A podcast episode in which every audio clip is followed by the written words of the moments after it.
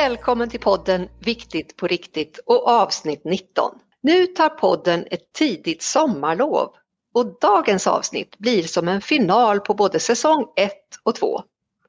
Och en kort sammanfattning är ju på plats för dig som är nytillkommen lyssnare. Nu på slutet har vi haft en miniserie om de fyra elementen. Och den här podden den föddes hösten, covid-hösten 2020, vecka 42 med en sinnesresa som är inspirerad av NLP, neurolingvistisk programmering. Det var när det var grått och dystert ut, både ut och inne. Och i min roll som ICF Master Certified Coach så ville jag så gärna dela med mig av något som de flesta inte tänker på i vardagen. Om hur vi sorterar i våra sinnen. Och väldigt mycket inspiration har jag ju såklart fått av vår fantastiska co-host och min nestor vid min sida Martin Lindeskog som har peppat mig att köra igång podden. Vi har haft nytt avsnitt jämn vecka på fredagar och då i början så var avsnitten på en kvart. Och efter nyåret så utvecklas den här sinnesresan med jätteintressanta gäster som har fortsatt att belysa respektive sinne ur sin, sina yrkessynvinklar. Och då blev kvarten snabbt en timma.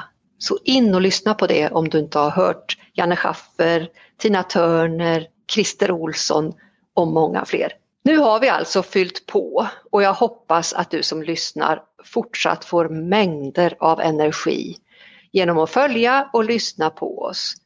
Och nu är vi framme vid det fjärde elementet, vatten. Och gästen idag har en erfarenhet som fascinerar mig enormt. Det här poddavsnittet har en unik och spännande synvinkel när det gäller vatten. Och det är en stor ära för mig att få hälsa hej och välkommen till badabam, badabam, badabam, Bo Melin! Oj, vilket intro! Det är nästan så jag rodnar faktiskt. Vad, Tack vad Karin! härligt! Jättevälkommen! Jag heter ju själv Karin Blad, Karin H Blad och mer känd som Karin Coach. Men snälla Bo, vem är du? Berätta! Ja, vem är jag? Det kan man fundera på verkligen. Man får ta det för att se vilket håll man ska ta det från. Jag är en man i mina bästa år vill jag påstå. Eh, så känns det verkligen. När man har kommit upp i åren och samlat på sig erfarenheter så inser man att eh, det där med erfarenhet är inte så dumt, det hjälper en ganska bra. Sen har jag far till eh, fyra stycken döttrar mm. och jag är man till min kära hustru Jenny. Jag har jobbat som konsult inom identitet och varumärkesutveckling och ja, i stort sett nästan i hela min yrkessamma karriär då. Och I botten så har jag eh, väldigt, väldigt starkt intresse för H2O, eh, mm. i fryst form eller i, i upptinad form då. Men eh, det är väl mest för segling och havet då som har varit min idrott och mitt stora intresse genom alla år som också har gett mig väldigt mycket insikter som jag har nytta av i, mitt eh, värv och eh, i mitt arbete. Och ah. i, i, livet skulle jag vilja säga. Ja, det är väl lite kort av mig. Oj, vilken jättebra, vilken jättebra intro. Och eh, innan jag, innan jag frågar mer så vill jag bara höra Martin, är du med oss här? Var, var, var är du? Jag är med här och som landkrabba så har näsan i vattenytan. och det finns ingen som kan säga landkrabba som du Martin. Och du vet, du har ju fått mig att skratta när du säger landkrabba när vi har pratat vatten och jag går loss om min segling och, och hur jag älskar det här att vara på sjön och så. Landkrabba, jag, det är ju jätte, jättebra uttryck tycker jag. För att det, man känner ju att där trivs man bäst på land. Är det så Martin? Ja det är Om inte det man har en, vad ska man säga, säker. Eh, Naviga, navigör eller navigator eller mm. skeppare. Så kan ja, det vara på det. vattnet också. Mm. mm. Mm. Och det där, är, det där är jättebra att du säger för att jag kan bara sticka in och säga att vi har ju ofta med oss eh, vänner eller folk som inte har varit på sjön överhuvudtaget. Och då är jag väldigt noga med att eh, försöka ge dem lite förförståelse om vad som ska hända, hur det går till, vad de kan hålla i sig, hur länge vi ska vara ute, eh, vad som händer när vi kommer fram och så vidare. Alltså lite guidelines här och det har jag märkt gör att deras upplevelse blir bättre. En del är jätterädda men vill inte riktigt säga det. Men då har jag märkt att det är mycket skönare om de får veta lite vad som gäller. Så det har varit ett bra sätt. Sen har jag en otroligt trygg skeppare vid min sida, vid min sida som är född ombord på en båt, segelbåt. Men Bo, åter till dig. Hur har vi två kommit i kontakt egentligen? Ja, hur var detta? Det var ju rätt nyligen då och jag tror jag inte minns helt fel. Det var väl en utav alla de fantastiska trådar som spolas upp i kölvattnen av LinkedIn, våra sociala medier. Tror jag som är... Exakt! Så var det. Och av någon anledning, alltså jag vet inte riktigt men på något sätt så, jag vill connecta och sen så, nu får du hålla i dig Bo för här kommer komplimanger. För du såg ju så cool och intressant ut. Så jag bara tänkte, oh, honom vill jag gärna prata med. Och det blev ett samtal på 80 minuter den 15 mars 2021. Jag får be om ursäkt att det tog så lång tid. Det var jag som pratade på bara. Du bad mig att jag skulle berätta kort om min historia. Så, ja, så är det. Det var, alltså, det var ju så mindblowing och vi pratade och det var som om vi aldrig hade liksom, det var, ja, som vi hade känt varandra länge. Och jag blev supernyfiken och frågade dig direkt, vill du vara med i min podd? Och då sa jag ja. Ja. Och här är vi. Och eh, jag är jättenyfiken på vad du vill dela med dig till oss idag om vatten. Nej men det finns, eh, det finns så mycket att säga om vatten tycker jag. Det, Ja, bara det perspektivet att jag tror faktiskt det är så här att för några miljoner år sedan så klev vi upp ifrån havet på land och är vad vi är idag. Bara det perspektivet tycker jag eh, man kan, kan grunna lite grann på. Ett mm. annat är väl att jag kan tycka att vi tar vatten för självklart idag på något mm. sätt och vis. Jag tror att eh, det kommer att rinna ur kranarna utan eller drickbart utan problem som vi varit bortskämda med men det ser vi ju här att eh, så är ju inte riktigt fallet och vi kanske eh, går mot en tid där vi precis som det är i stora delar utav världen, i vissa områden där man inte har dricksvatten ens en gång. Och eh, sen tänker jag också på att vatten är väl rätt intressant ur den aspekten att eh, under 50 år nu så har vi byggt så nära vattnet vi kan och nu pratar vi om att om, ett, om, om 10, 15, 20 år så har vi en landhöjning så att de här husen de mm. kanske inte går att bo i. Så vatten är väl eh, någonstans, vi kommer därifrån, det är en förutsättning för allt liv på något sätt och vis och eh, eh vi använder det varje dag och inte minst, eh, det är väl det som förenar våra kontinenter och eh, ja, har sitt ursprung också hur vi upptäckt varandra. Så att vatten är otroligt intressant. Mm. Ja, det, ja, jag håller fullständigt med dig. Vad säger du Martin? Ja, jag reflekterar ju på att det är ofta en handelsväg just på vatten. Mm. Just hur det binder samman. Mm. Och man transporterar olika saker. Jag får mig att tänka på en fellow podcaster som har det som sitt gebit, alltså maritima sektorn, Lena Göthberg. Mm. Och det tar vi också för givet, allt som vi har runt omkring oss och inhandlar eller använder i vardagen. Var har de kommit ifrån och hur har de transporterats? Mm. Och det blir väldigt klart i senast här i den här Suezkanalen. Mm. När, det, när, det, blev en propp där.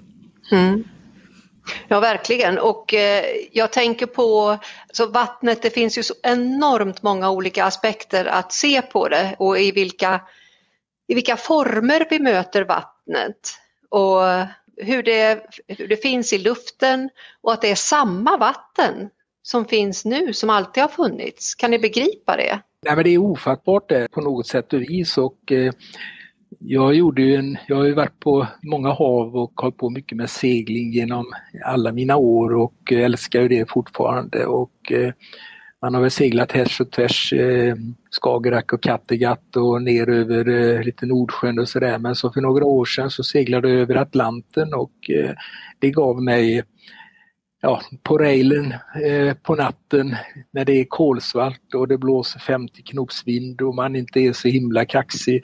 Då får man lite nya perspektiv på hur liten man är och eh, vad lite man har att säga till om mot naturens krafter på något sätt och vis. Då. Det, mm. handlar inte om, det handlar bara om att hantera dem på något sätt och vis men du rår inte på dem utan du ska bara lära dig att hantera dem. Och eh, när man satt där ute och funderade på det där så insåg man att eh, egentligen vad livet var. Det gav perspektiv faktiskt som, eh, ja, som förändrar livet tycker jag då. Det är otroligt intressant. Oj, oj, oj. Hur många var ni ombord när ni seglade över Atlanten? Ja, vi var ju, det var en segling som många seglare känner till som heter eh, Arkan kallas den lite slang, Atlantic Race for Cruiser. Det är en tävling som har seglats i, jag tror det är 40 år, som går ifrån Gran Canaria till St. Lucia i Västindien är fågelvägen så är det 2700 sjömil och eh, mm. eh, ungefär 200 båtar som ställer upp varje år. Och, eh, jag seglade ihop med ett gäng på en större båt, en, en FAR 65 ihop med ett gäng som ja, vi, vi var med i, i, klassen för att vinna så att säga. Ja. Så, annars kan man segla för ja, bekvämlighet. Så tävlingen startade så en gång i tiden att det var ett organiserat sätt att ta sig över Atlanten för ja, olika semesterseglare som ville segla över och vara i Västindien under en tidsperiod.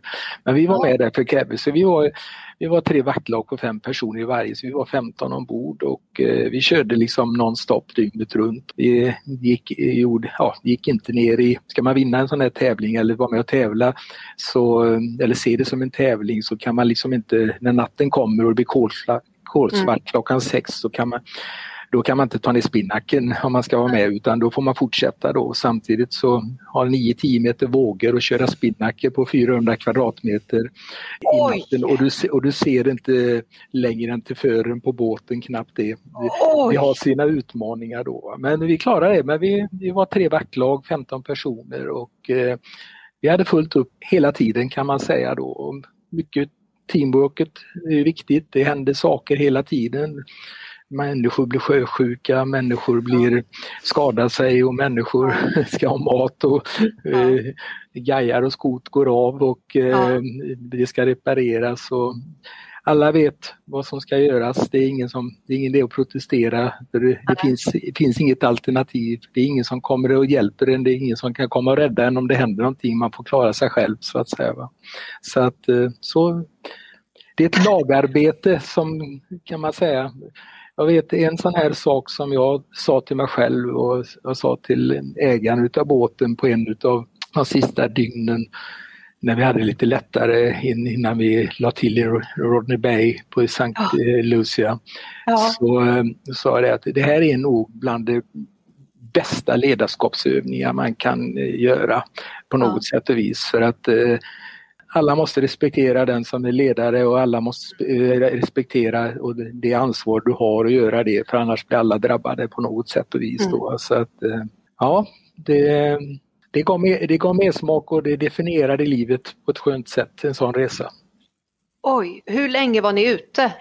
Vi tog 17 dygn på oss då över och eh, vi hade väl allt ifrån det har, har, ju mycket med väder och vind att göra hur lång mm. tid det tar då. Och vi hade väl inte trott, vi trodde väl vi skulle segla eh, över på 12-13 dygn men det, vi hade både storm och i ett antal dygn och vi hade bleke i ett antal dygn så att eh, det liksom, det, vi fick allt. Så det, ja. Oj, Martin du måste få chans att ställa några frågor innan jag bara börjar pumpa med frågor.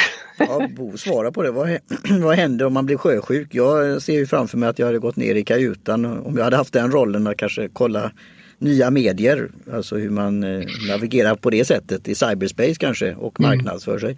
Mm. Men det här, ja, jag tänker ju tillbaka till barn när man åkte över som, med båt, stor båt, mm. eh, över till England Mm. Och den, där blev jag sjösjuk en gång. Alltså det mm. går ju, på Nordsjön kan det gå vågor.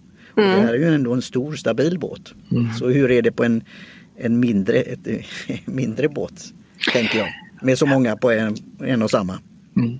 Nej men sjösjukan eh, den är ju frädisk på så sätt att eh, jag vet inte, jag har aldrig haft någon eh, läggning för att bli sjösjuk och jag har alltid klarat mig väldigt bra i alla år på det sättet men vi hade ju några stycken som var rejält sjösjuka och man blir ju helt utslagen och mm. Eh, det är ju, man kan ju till och med Alltså det, det finns ju, det, du kan inte, man har ingen kontakt med omvärlden så det, det handlar ju bara om att reda, det, reda ut det på något sätt. Men människor ja. kan ju bli tokiga på något sätt vis. De kan få för sig vad som helst och, ja. i sådana här sammanhang så att eh, det är hemskt då. Och, eh, mm. Så att det, det, det, är inget avundsvärt. Den är fruktansvärt sjösjukan när den slår till. Då. En sak är ju att man efter några dygn, om den är grov, du inte kan äta för då blir du svag av bara det och du kan inte dricka då. Men, och det hjälper ju inte om du är under däck eller på, nej, på nej, däck på något sätt. Va? Utan du, du vill ju bara bort på något sätt och vis, ja. om man har förstått. Då. Så att det är väl eh, frånsett andra skador som man kan råka ut för mer ja, eh, av olika saker då, så är ju sjösjukan eh, kanske det jobbigaste för de som, som blir sjösjuka då. Mm. och det kan väl säkert alla bli, det kan säkert jag också bli men jag, jag har haft tur hittills för att jag, jag, aldrig, ja, jag har aldrig varit eh, rejält sjösjuk på något sätt. Då. Oj, nej jag har inte sett den där filmen med när Greta och eh, Göran Bass, nej Thomas Wassberg eh, seglade över. För där mm. lär ju han ha, det bara spruta ur mm. honom. Mm. Eh, jag har inte sett den, jag måste ju se den, det är många som har pratat om det. Och det jag har varit sjösjuk en gång och eh, man blir ju helt, ja man kan inte göra någonting, det är det som händer. Mm. Man blir parkerad. Mm. Så, och jag kan tänka mig, men ni hade så pass många så att det var alltid någon som kunde träda in i detta skiftlag förstår jag, även om ja. några var sjuka. Precis, så, så vi hade ju vi hade ju tre vaktlag så att vi körde ja. på och eh, så att eh, vi klarade ju detta i alla fall då så att ja. det var inga problem då. Och sen är ju det Ja, så det, men det är värre om man är mindre besättning till exempel ja. och eh, det finns bara en som är seglingsduglig liksom, och det ja. händer någonting så det är ju inte att rekommendera och det, väl, det spelar ingen roll hur väl du har planerat på något sätt vis, allt kan hända. Du kan segla på en container som ligger och flyter under vattnet, du kan mm. segla på en val, du kan, du kan råka ut för mastbrott och du, saker och ting går sönder, materiella saker på en båt, spelar ingen roll hur väl förberedd du allt, allt händer ju, segel sköras och mm nätterna är väl de värsta på något sätt och vis mm. för att eh, du, ja, ramlar man över bord, det, mm. det går inte att vända. Det tar ju, tar ju en, halv, en halvtimme innan du har fått ner segel och du mm. hittar ju ingen igen. Så att säkerheten är ju jätteviktig då. Men det har ju slarvats på den här tävlingen eh, mm. och det var ju faktiskt så att det var en som föll över bord det året jag 2017-2018 när jag seglade och som de inte hittade då. Och det var just en sån nattlig, man går upp på däck mm. på natten och ska skifta segel eller någonting och ja, ifall han hade säkerhetslina på sig eller inte, det jag vet inte men eh, personen i fråga gick över och resten av familjen, för det var en familj då, ja, de, de blev sittande där på något sätt så, så kan man tänka sig själv då eh, någonstans så småningom så när man tagit ner segel och allt och det kommer en räddning till dem då efter någon vecka eller något i den stilen eller om de klarar sig i land själva. Det vet man inte va? men det är fruktansvärt. Är det. Så det, säkerheten mm. är, det är A och O i sådana här sammanhang. Men, mm. Ja, det är, mm. Jag minns det där när jag läste om just de här hemska olyckorna då när, när det inte, ja, vad det nu är som har gjort att man har spolats över bord helt enkelt. Så det, mm. det är väldigt dramatiskt. Det kan ju vara betydligt lugnare när man är lite mer inomskärs och får uppleva morgnar och kvällar som är stilla i hamn och man får ge sig ut på böljan lite mer när man kan välja. Men det här är ju någonting helt annat. Och jag tänker på vatten, hur det transformeras, vilket jag tycker är så spännande, när det byter form. Du sa att du gillar både H2O som fast och flytande form. Berätta! Mm. Ja, nej, men jag vet inte om det är många utav oss seglare, eh, åtminstone har jag väldigt många utav ja, gamla kappseglare som man, man åkte ut för på vintern mm. och eh, man seglade på sommaren på något sätt. Och eh, jag vet inte riktigt vad det är, om det är just det här eh, vattnet i fryst eller, fryst eller lös form som gör det då på något sätt. Jag tror också en grej som jag har kommit på med åren faktiskt, det är ju den här naturupplevelsen då på något sätt. Att vara på fjället till exempel eller även ute i naturen. Det är ju väldigt snarlikt segla på havet. Som det, man har naturen runt omkring sig, den överraskar en, man ska hantera den och det är den som fascinerar också. Den skapar dimensionerna och skapar lite mening med livet. Man rår inte på den på fjället, man rår inte på den på, på havet heller då, på något sätt. Då. Så att, eh, om det är det som är kittet som håller ihop det där kring intresset med snö och vatten eller ja, jag vet inte men det finns ja, någonting där i alla fall. Ja, jag håller helt med dig och, eh, för jag är också både seglare och skidåkare och skridskoåkare. Och min man som jag berättade som är en riktig skeppare, han eh, sysslar ju med skridskosegling också som inte är så inne nu längre. Men eh, de här vidderna och färgerna tror jag, det här vidsträckta, den stora himlen, det vita snötäcket det här öppna. Jag tror att det också är något sånt där som vi tar in lite mer omedvetet som är en stark connection där man känner igen sig och där man helt enkelt trivs. Och det här du säger med att vi, in, vi är i relation till någonting som vi inte kan tämja. Vi behöver ständigt vara på G, anpassa oss, nyfikna, observanta, läsa naturen, läsa himlen, läsa vattnet vad är det som är på gång? Och jag har så många sådana roliga stories, men det ska vi inte mm. förlora oss i. Hur låter det här Martin, när jag går loss och pratar om vidderna? ja, jag tänker på en skidresa jag skulle göra och jag åker inte skidor. Afterski kan jag vara med på. Men då hade jag tänkt att jag skulle göra isklättring istället med en god vän som kan där. Och detta ja. var ungefär i den här tiden på vårsäsongen i Norge. Då såg man hur då det ändrade form. Så där fick vi då inte gå upp utan vi fick ge oss ner istället och ja. avbryta det. Och det var på tal om sådana här känslor då att när du fastnar i snön och ja. sjunker ner ja. och, och, blir blöt överallt och sånt där. Det var en, ja, det var en upplevelse. Ja. Så det är också hur, det kan, hur du kan ändra form.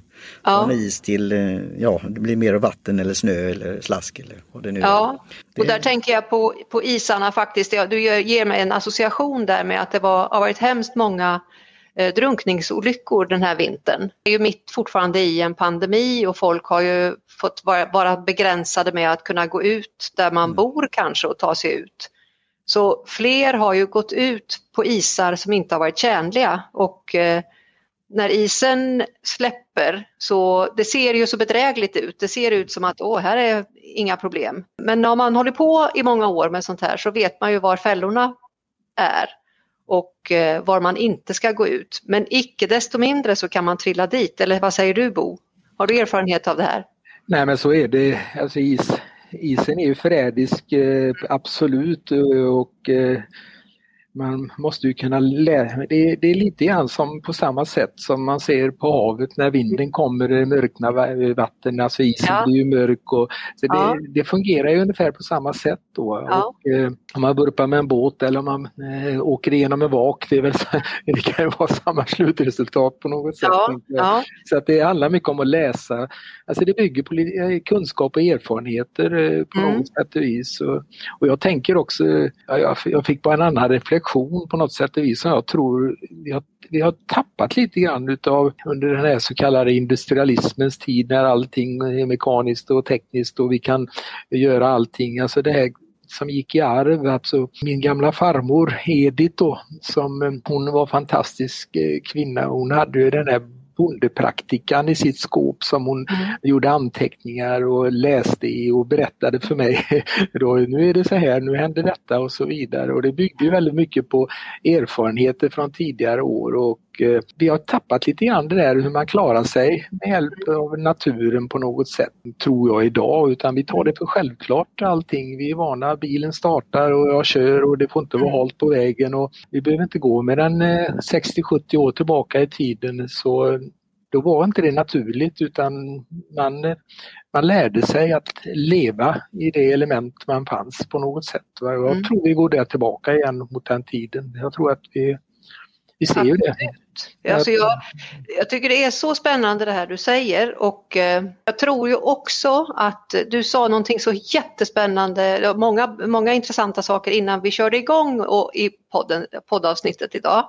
Och det var bland annat en koppling till eh, omställningskraften som finns i pandemin. Och Och innan du får berätta mer om vad du menar där så skulle jag vilja säga att vi befinner oss ju i någonting som är så nytt som inte går att jämföra så mycket med, med bondepraktikan eftersom vi måste vara mycket mer förutseende och alerta med vad som händer med isar som smälter, havsnivåer som stiger, var är det lämpligt att ställa husen, hur kommer det att se ut, hur, hur, lång, hur många meter upp kommer det att bli vatten om det smälter så många kubik på Grönland. Alltså de, där har vi dålig koll, tror jag. Ja, jag håller med dig och eh, det var ju ganska naturliga saker eh, tror jag för hundra år sedan. Vad man, vad man tittar på när man byggde sitt, eh, sitt hus och eh, ja. på vilken grund man ställde den. Och allt ja. det där har ju vi förbisett i dagens läge. Men nu kommer verkligheten ikapp igen här och det spelar ingen roll hur mycket pumpar man gjuter in i bottenplattan på ett hus som ska klara en översvämning när vi inte ens kan garanteras att ha elektricitet alla dagar på året. Nu är vi ju där på något sätt och vis då. Och det tror, fanns väl ingen som trodde ens för 20 år sedan att vi skulle vara strömlösa. att det så att du anspelar lite grann på det vi pratade om innan. Alltså, det är ju det här, det är en grej jag också tagit med mig väldigt mycket från seglingen och kapselingsbanan då. Mm. Du känner säkert igen det Karin, jag vet inte mm. om du känner igen det Martin, något annat här men eh, det är ju faktiskt så att eh, det är endast när ju mer vinden vänder och vrir, ju större mm. möjligheter har du faktiskt att, göra, eh, från, eller att segla förbi dina konkurrenter under förutsättning att du förstår hur vindvinden ska tas och mm. hur du ska göra. För det, om vinden blåser jämnt från samma håll hela tiden och alla har samma förutsättningar jämnt, då är det endast eh, den snabbaste båten eller farten i båten eller materialet som kan avgöra eller slumpen då på något sätt. Så ju mer förändring det finns på framtiden för dig, ju större möjligheter har du faktiskt att och, eh, utvecklas och göra rätt saker. Hör du hur jag applåderar? det är ju helt, jag älskar ju metaforer. Mm. Och, och hur kan man koppla den här metaforen till det jag arbetar med i coaching tro? Mm. Vad säger ni? jag tänker, alltså jag, jag tänker ju direkt där på som, som jag upplever det och har gjort under många decennier faktiskt att när man gör ett strategijobb i en ledningsgrupp med en ledningsgrupp eller en styrelse eller ett företag så brukar jag alltid fråga hur många vill ha utveckling eh, på något mm. sätt och då räcker alla upp handen och så här, hur mm. många är beredda att förändra hur du ska jobba imorgon? Då är det ingen mm. som räcker upp handen för man gillar, det är jobbigt med förändring tycker man på något sätt då, men man måste gilla förändring och nu lever vi i en tid där faktiskt den, den omställningskraft som jag skulle vilja påstå pandemin tar med, har med sig är ju fantastisk. Om man bortser med all respekt för alla som blir sjuka och går bort och allting sånt mm. på grund av pandemin. Så, så jag tror vi blir lite, vi får tänka efter här och vi blir lite bättre, ta vara på naturen och våra naturresurser. Vi blir lite bättre som medmänniskor mot varandra faktiskt.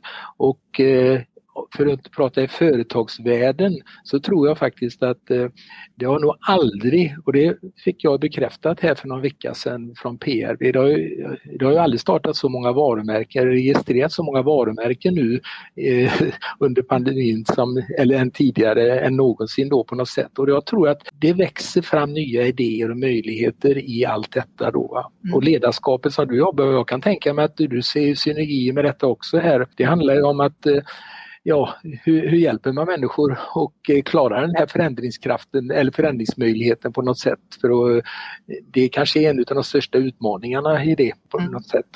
Det jag gärna vill fylla på med där, för jag håller verkligen med dig och det jag vill fylla på med det, och det jag kan hjälpa till med det är ju inställningen till förändring. Bara mm. genom att byta ordet förändring och byta ut det mot utveckling så kan det kännas lite lättare. Mm om man är intresserad av att utveckla och där kan jag verkligen hjälpa till med den känslan som kan mm. vara hindret för att man ens ska tänka tanken att ja men visst så här ska vi göra. Jag, jag ska alldeles strax låta dig kommentera Martin. Jag lyssnar ju mycket på poddar tack vare dig Martin. Du har ju gungat igång mig på allt. Mm. Och vi, eh, jag hoppas ni kära lyssnare som är lyssnare att ni är med oss och funderar på och tänker vad ska vi ha i höst, för vi kommer ju ha ett litet sommaruppehåll här nu.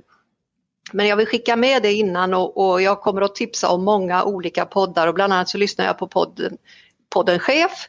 Och där, apropå pandemin och våra vanor med hur vi arbetar nu under pandemin så pratar Cissi Elvin och, och då var det Sverigechefen för LinkedIn som pratade om hur, hur vi har suttit och åkt i bilar för att sitta på ett kontor och sen med samma laptop ta, kanske ta med den hem och så sitta hemma. Alltså hur tänkte vi där med alla dessa transporter som vi har sysslat med och hur man arbetar nu för tiden? Vilket är en effekt av alla av dessa omställningskraftseffekter med hur, hur ska vi ha det på våra arbetsplatser. Vad säger du Martin? Jo det stämmer, alltså det, det har ju byggts upp så att det är att du färdas från A till B, från, mm. från hem till kontor.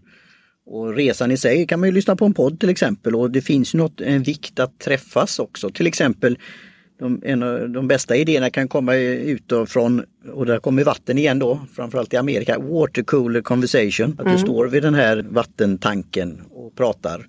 Mm. Nu kanske det är kaffeautomaten eller för min del som jag dricker te då, att man över en kopp te pratar. Mm. Så vikten finns ju där, men teknikens hjälp, att använda tekniken till, till eh, sitt, sitt, arbete och sitt work-life, alltså arbetsliv och hela livet. Det tycker jag är, är bra och se möjligheterna att göra någonting positivt av det genom att använda tekniken på ett, eh, ett bra sätt. Ja precis. Genom att connecta. Ja, dels genom att connecta. Tack vare till exempel LinkedIn så fick ju vi kontakt Bo. Det hade vi ju förmodligen inte fått annars. Nej, säkert inte, kanske. Och lika så var det med Martin. Så att det här är ju enormt med alla dessa möjligheter. Alla dessa vindar, kastvindar som dyker upp där på vår resa framåt. Och hur man då tar tag i dem eller använder, använder dem eller inte. Och jag tänker på kombination av så småningom när vi får komma ut och lufta oss och träffas. Kombinationen av medveten kombination IRL i, i riktiga möten och online. Det tycker jag är ju fantastiskt spännande med vad vi kan lära oss där och hur vi kan ta in ny kunskap som du berättar mycket om Martin med poddandet. Kan inte du säga lite om det? innan vi vänder tillbaks till vatten. Ja, det är ju det. Det är ju som ett stort arkiv egentligen och det är ju vad man, på vilket sätt man vill ta till sig. Det kan ju vara text, det kan vara bilder, det kan vara ljud, det kan vara video och så vidare. Så och man kan ju lyssna när man vill och man får tips om andra poddar mm. i, i, poddar. Så det, det, det, finns en, en källa att ösa ur där. Så jag, jag, tycker definitivt att det finns någonting och att man kan få prata till punkt och man kan Ja, det får sjunka in lite sånt där och, och sen då finns det ju med anteckningar till eh, och länkar så man kan förkovra sig vidare. Så jag har hållit på med det länge, nu är det 15 år med poddande. Så det, det, det, finns mycket och jag tror det kommer komma nya utvecklingar och nya möjligheter och, eh, i framtiden också med det. Att ta till sig det här när det gäller poddradio.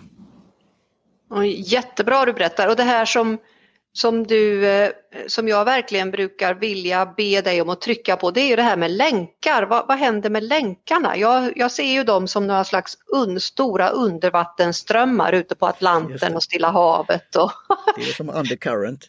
Jo, de, ja. de, är de bra, positiva och relevanta så flyter de ju upp till ytan. Det är ju det som hela sökmotor, och jag är ingen expert på SEO, men det är ju det som det bygger på nätet när du ska hitta någonting. Mm. Att det som är av någon relevans, kvalitet och, och så det du söker efter att det kommer upp mm. på första sidan.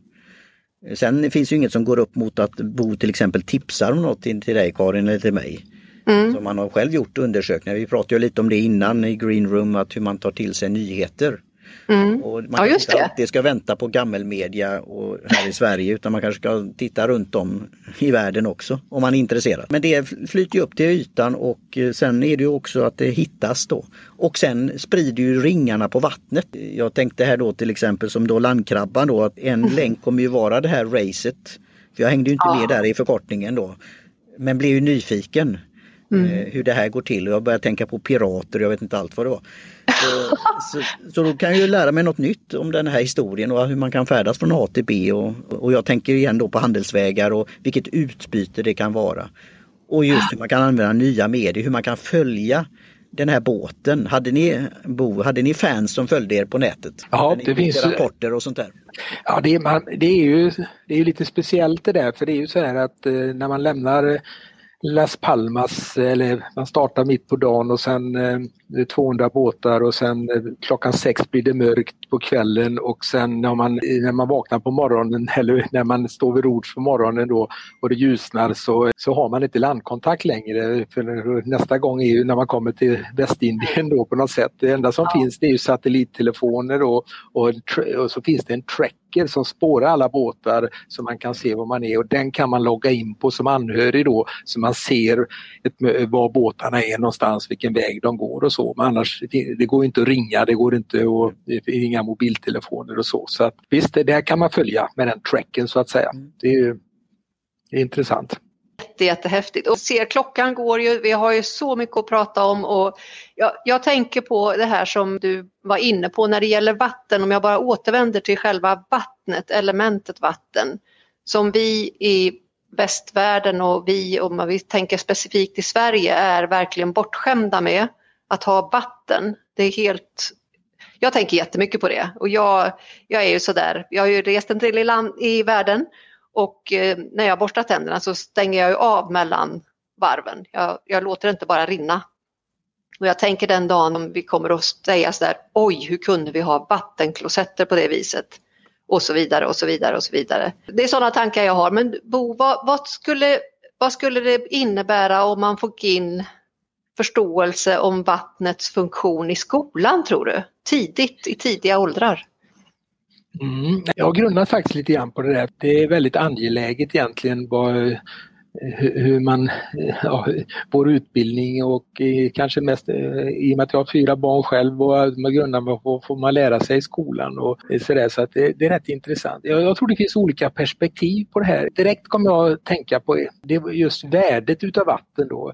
Jag minns mm. själv jag har ju hållit då i, under 30 års tid i, har man ju hållit föredrag om varumärkesutveckling och hur man kan öka värdet på en produkt genom att bygga ett varumärke och hur det kan generera större vinster och alla sådana här saker. Och ett exempel som jag hade för 15, 20, kanske 25 år sedan väldigt mycket, det var ju just det här med eh, vanligt dricksvatten buteljerades på något sätt och vis och hette ett varumärke då per linje eller någonting så kunde man ju få det, det kunde kosta 30 kronor litern då på något sätt. Men mm. vanligt kranvatten det kostar inte 0,3 öre litern ens en gång om du spolar mm. ur kranen. Och, och, på sätt och vis så är ju det sak samma. Det är ju ett kranvatten. Det, det, finns inte så många källor man tar vattnet från idag utan det är ett kranvatten som är tillsatt lite salter eller en smak på något sätt och vis. Då. Men idag så håller ju inte det exemplet. Jag kan ju inte använda det för att eh, idag, vi, vi går ju även i länder som Sverige så är ju faktiskt vatten vattnet, det, är, det kanske kommer vara ett, så mycket dyrare än det som man Coca-Cola eller vilken läskedryck mm. som helst eller någonting som är framställt på ett annat sätt. Då.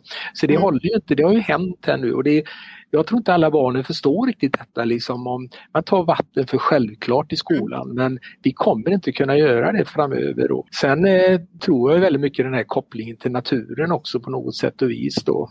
Mm. Återigen det som jag var inne på tidigare, alltså våra förfäder hade ju, mamma och pappa och alla mormor och morfar, de hade ju respekt för, mm. för, för regnet på snön och alla sådana här saker. Idag så klagar ju och man röstade sig det efteråt, man förberedde sig på alla olika sätt och det är inte hundra år sedan ens en gång. Idag så, ja, min 14-15-åring tycker det är görjobbigt när det snöar ute för då kan ju inte hon ha sina älsklingsskor på sig eller rättare sagt hon har det i alla fall då och klagar. Så vi har ju mm. tappat respekten för de här, alltså naturen och vattnet och alltihop det där. Nej men jag tycker det finns eh, ja, ja, överhuvudtaget så tror jag faktiskt att man skulle tjäna väldigt mycket på i skolans värld om man respekterar och pratade om just eh, det, det som är naturligt idag. Att det, det kanske har det största värdet på något sätt och vis och det ska man vara rädd om. Då. Nu ska man väl säga då att hållbarhetsfrågorna är ju hetare än någonsin och mm. den generation som växer upp idag mm. för dem är ju det med hållbarhet, man ska återvinna och sånt. Det är ju självklart för dem och det är jättebra. Men mm det känns lite mekaniskt på något, det är nästan som en mm. trend på något sätt. Jag tror inte mm. riktigt man förstår varför utan det har blivit ett mode det med hållbarhet på något sätt. Och det, det, är bara, jag grundar väldigt mycket på detta men jag kan inte riktigt, jag har inte tänkt färdigt än men eh, det kommer att hända saker inom det här framöver och det har en plats i skolan. Och jag hörde dig säga två ord, det är ju mitt jobb att lyssna, lyssna, lyssna noga. Och jag hörde två, två ord, vill du höra vad jag snappade upp Bo? Gärna. Ja, du sa varför och så sa du förstå, förståelse. Om man förstår varför, då inifrån, i varje individ, då tror jag att det händer något. Att man behöver få en förståelse, man behöver känna. Man kanske behöver få prova hur det är att vara törstig på riktigt. Mm. Hur är det att vara smutsig på riktigt och inte bara mm. kunna duscha hur jag vill? Mm. Så de här, sånt som vi har tappat bort, det går så fort. Så det, det tror jag är en grej. Det här är jätteviktigt det du säger att toppen med hållbarhet och så här men det som, och vi behöver få det till en förståelse också så det inte blir en modefluga för då, då har vi tappat bort varför, tänker jag. Vad säger du Martin? Jag är lite intresserad av det här så kallat prepperrörelsen och hur man, mm. en annan podd då som nyligen firade 100 avsnitt, mm. hemberedskap. Ja. Där var en, eh, gick igenom grundbehovet, ett av dem är ju vatten. Ja. Och just det här att ha en kanske vattendunkar hemma och just eh, vad som händer om något händer med vattnet. Ja. Det jag, fick jag erfara och hur informationen då sprids och när är det säkert igen. Ja. Eller som jag då har, som eh, vi kommer kanske komma tillbaka, för min favoritdryck te, det är ju en viktig del, är ju vatten. Ja. Jag har fått prover på lite, inte kemikalier, men lite ämnen då för att just om man vill ha en viss smak på mm. just teet, för det är ju vad mm. du har druckit i någonstans. Mm. Så då kan man göra lite som en liten kemilabb då och göra det. Så det har jag fått från Amerika här och där, de är från Nevada, nu tror kanske de flyttar till Taiwan. Men där är det ju att här i till exempel Göteborg så är det ju någorlunda bra vatten. Mm. Men just det här vilken smak det är. Så mm. det fick mig också tänka på, du sa om regnvattenbo. Jag har en liten teplanta och då är det med fördel att använda just regnvatten. Mm det är lite sådana där reflektioner. Det är därför jag måste få säga min gamla farmor som inte lever än idag, då, var hon, hon ställde alltid en, en spann under stuprännan. Mm. Ja. Eh, och eh, och jag, jag kommer så väl ihåg att fråga henne varför. Jo men det tar vara på vattnet och dessutom ja. är det så så, jag använder det när jag tvättar håret sa hon då en gång var fjortonde dag för det skulle man inte ja. göra för ofta då på något sätt. Och hon menar på det underförstått att eh, man kan inte ta dricksvatten till att tvätta håret, det måste Nej. vara rädd om naturens gåvor. Ja. Och sen dessutom så, sen, sen är det dessutom håret mycket bättre för då behöver man inte ha sån här läggningsväska och sånt i det heller, sa hon alltid. Så hon hade sin uträkning. Men det var ju mycket den gamla skolan, man tog tillvara på saker och ting. Så, Underbart! Och idag finns ju ingen som sätter en spann under, vi får inte ens ha avlopp som går ut i trädgården, det ska ju gå ner i avloppssystemet. Jo, det, det, finns, det, finns en här i Säffle som har en zinkbalja och hon står här. ja. Och apropå vatten så just den här lilla, det är ju Sveriges modernaste stad där jag bor, eller yngsta stad. Mm. där det kommer att starta en laxfabrik som startar just här på grund av vårt stora tillgång på vatten från Vänern. Och det är ju väldigt spännande så det kommer att komma Säfflelax så småningom. Det byggs för fullt detta. Men hörni, jag, jag tänker också på det här med, med seglingen och eh, det där vi pratade om lite innan om hur man tack vare kunna sätta, ett ro, eh, sätta roder och köl på en båt så kunde man ge sig ut på lite större vatten. Och vad det innebar. Tidigare hade man ju bara hängt in i vassen men nere i Medelhavet så hände det ju grejer när man kunde börja sätta segel. Jag tänker på antikens alla vinklingar och dels genom litteraturen med Odysseus som var den dåtidens eh, internet kan man väl säga, som var ute på sina enorma bravader och kom hem fylld med stories till när han hade seglat runt. Spännande. Men jag tänker också på de krigare som fanns på den tiden. Och det finns ju ett sånt här jättekänt eh, citat. Vill ni höra det? Gärna. Ja, navigare necesse est, vivere non est necesse. Och det betyder att segla är nödvändigt, att leva är inte nödvändigt. Och då kan man ju tro att det har att göra med att man är devoted, man älskar att segla, att det är bara det som gäller.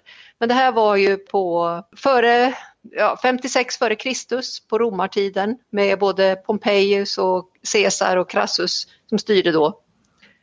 Och det handlade om att de skulle rädda spannmål hem från Kartago för att de skulle kunna föda sina ja, människor i Rom helt enkelt. Och om det då var några sjömän som gick åt, det var inte så noga, utan se till att sätta segel för det höll på att bli riktigt dåligt väder.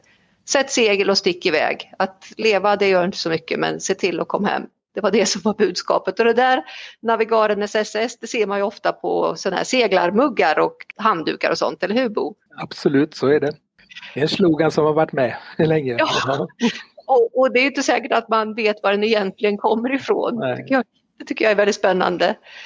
Att det handlar om någonting helt annat ursprungligen. Jag tar ju gärna de här rejäla kliven bakåt i tiden så ytterligare en sån här, ett sånt steg är ju att kika lite närmre på det här lilla citatet som är panta rei. Är det någon av er som vet vad det betyder? Mm. Martin? Ja, det har ju med den här ån att göra. Ja, och allting flyter, mm. Herakleitos. Mm. Allting flyter. Det är, det, han var ju en föregångare till eh, Sokrates och Platon, den gode. Och eh, han eh, sa ju också att man kan inte stiga ner i samma flod två gånger. Och det tycker jag är jätte, jättecoolt. För både jag och floden har ju ändrat sig. Så, så sånt där älskar jag och eh, mm. jag ska inte babbla för mycket mer om det här men jag gillar ju det här för Sokrates sägs ju ha varit den första coachen och i, i alla de här lagren som jag vill eh, belysa i podden så är det ju, ser jag framför mig en sån här mm. rullstensås eller en sån här, ni vet, där vattnet går igenom för att renas. Man tänker sig en grusås. Det tyckte jag var så svårt när vi gick på mellanstadiet och fröken sa att ja men här renas vattnet. Va? Det, det är ju smutsigt där fröken, det är ju jord. men ni vet i vattentäkter som det så vackert heter. Mm.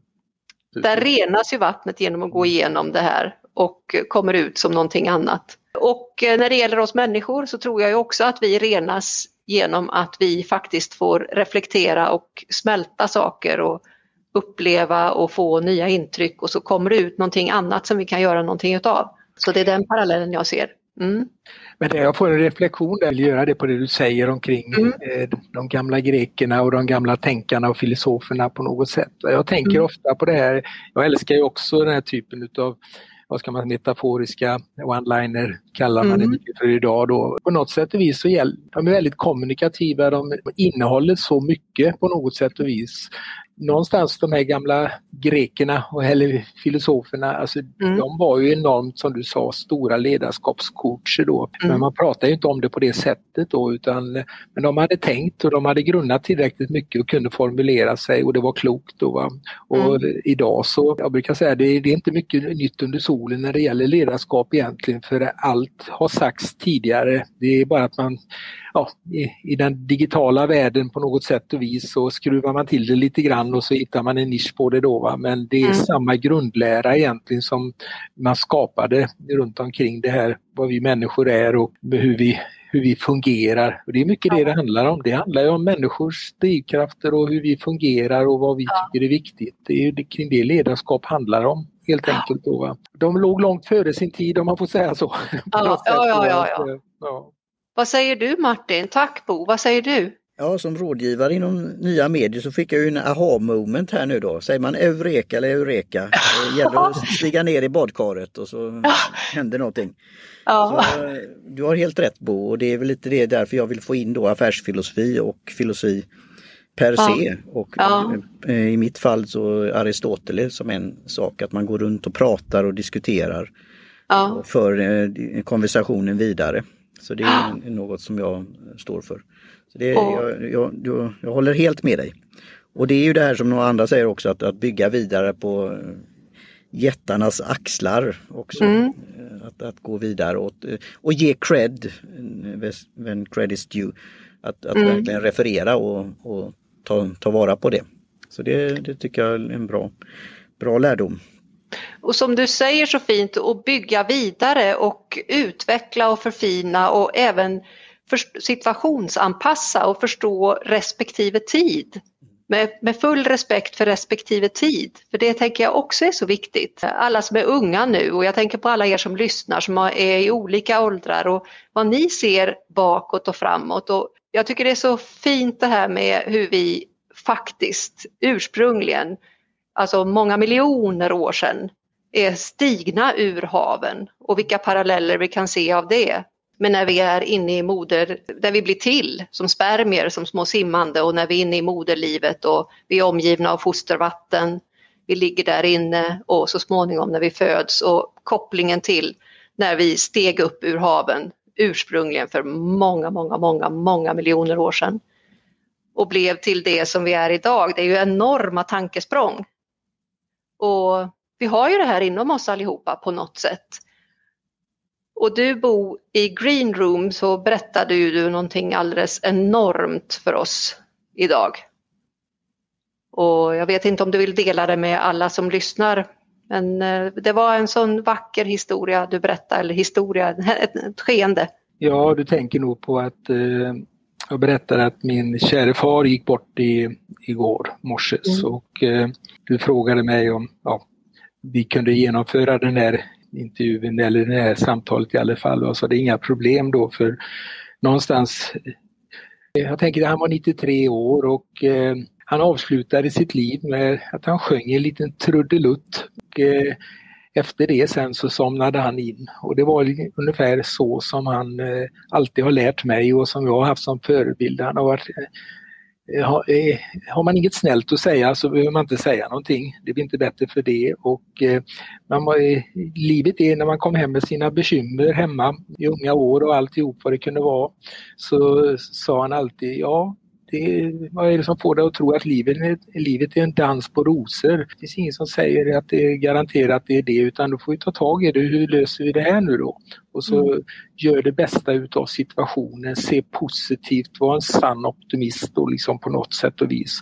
Det kommer att bli bra. Det var det jag fick höra hela tiden runt omkring det här och det var så skönt på något sätt och vis vilket gjorde att eh, han fick det värdigaste avslut i livet på något sätt. Och han valde att sjunga en trudelutt och var den glada människan som han alltid har varit. Och sen somnade han in. Och det kanske var så att, ja, det, det, är en förlust, självklart är det, men eh, får jag avsluta livet så, då kan jag vara i närheten utav allt det goda som han har lärt mig. Om jag tar med mig någonting utav det så eh, har jag haft världens lyckligaste liv då. Så att, eh, men det gäller att komma ihåg de minnena på något sätt. Va? Så att, det är fantastiskt. Och det får mig att tänka på en annan sak Karin där som vi inte mm. pratade om innan men det är väl lite grann det här också som pappa alltid sa då runt omkring då. Han har, att ja, tro inte att du är någonting utan vi är inte mer än det vi är på något sätt och vis och så får man förtjäna den respekten man ska få på något sätt och vis då.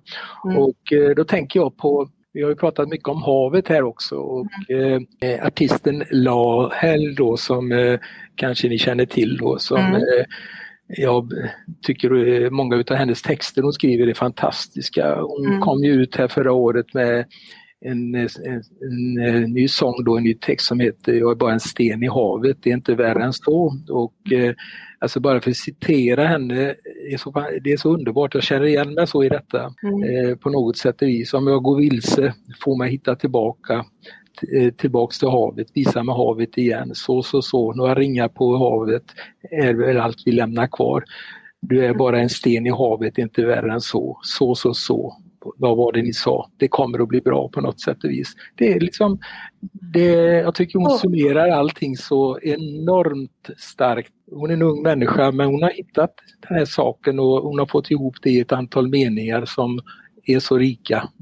Mm. Och jag, jag, det är lite grann koppling till pappa också faktiskt där på något sätt. Så att, visst, tappar, visst sörjer man när man förlorar sina föräldrar men eh, man har vunnit något enormt på något sätt som i form av eh, erfarenheter och som man kan ta efter och se upp till. Så, och som sagt var, livet är inte för evigt så får man, blir man 93 så får man nog vara glad ändå på något sätt. Åh, så vackert du delar. Jag står här och blinkar och sväljer Bo. så vackert och det känns som att det är dags att verkligen få låta det här klinga ut med det fina du säger med ringarna som sprider sig på vattnet och vad vi har framför oss i sommar, våren först och så sommaren och jag tänker på alla er som lyssnar där ute, vad ni har varit med om under det här året som har varit pandemi och allt möjligt med glädjen, sorg, eh, oro och då blir det ju känslosamt när man hör sådana här känslosamma saker. Och vad säger du Martin? Ja, jag håller med. Det är att eh, grunna, fundera och ta in. Ja. Och sen lite som du sa det här med flaggan i topp och eh, avsluta med någonting. Så jag ser fram emot när jag kan ta en sten och kasta macka och se hur det går på eh, vattenytan. ja, ja, och det, det, det är verkligen, och jag tänker alla ni som lyssnar där ute hur ni kommer att ta, eh, kasta era stenar. Om ni är liknande som jag så kommer ni att associera till vad Bo säger, har delat med sig av och så generöst bjudit oss på. Och framgent tänker jag om vi kikar till hösten, ni får gärna komma med förslag på vad ni vill höra mer av. Och jag har lovat att jag skulle berätta om hur det har gått med Ingen slant är för liten. Vi är uppe i, stora 301 kronor. Mm. Så det blir en tårta på Holgers. skulle jag tro. På något sätt ska jag försöka att skildra det här i sociala medier. Och, kanske lite bubbelvatten. Ja, kanske ja, lite bubbelvatten, vem vet. Och vi har provat oss fram med Clubhouse, vi har testat lite olika tider och sådär. Martin har hållit i det med förtjänst, så förtjänstfullt. Och vi provar oss fram helt enkelt. Och jag tänker att om det inte är någonting mer som ni absolut vill säga så skulle jag undra vad, ni, vad, nu, vad tar du med dig från det här samtalet Bo? Det är svårt att summera det, vi har pratat länge här men jag tror ändå att eh, jag blir bara ändå mer förstärkt i min tro genom det du har sagt och Martin också här att eh, det naturliga på något sätt och vis. Vi måste sätta ett större pris på det, ett högre pris på det och värdera det i framtiden då. Jag tror att vi har varit inne på fel kurs här där vi trott att vi har styrt allting och kan styra allting. Jag tror inte det är så enkelt utan och jag ser väl det, kraften i den förändring som pandemin har med sig här nu eh, tror jag mm. ger oss de perspektiven faktiskt. Att eh, titta till det natur, de naturliga krafterna och drivkrafterna och vara rädda om dem helt enkelt. Det tar jag med mig av eh, vårt samtal idag. Ja, vad härligt. Och vad säger, tack så hemskt mycket. Vad säger du Martin? Ja, jag ska ta fram en eh, vattenkokare och ställa in mm. på det gradtalet jag vill för ett specifikt te och göra en teceremoni. Mm. Och sen eh, vill jag reflektera lite att Bo då, vi har ett gemensamt årtal där. Jag såg på er webbplats Innoform 1968.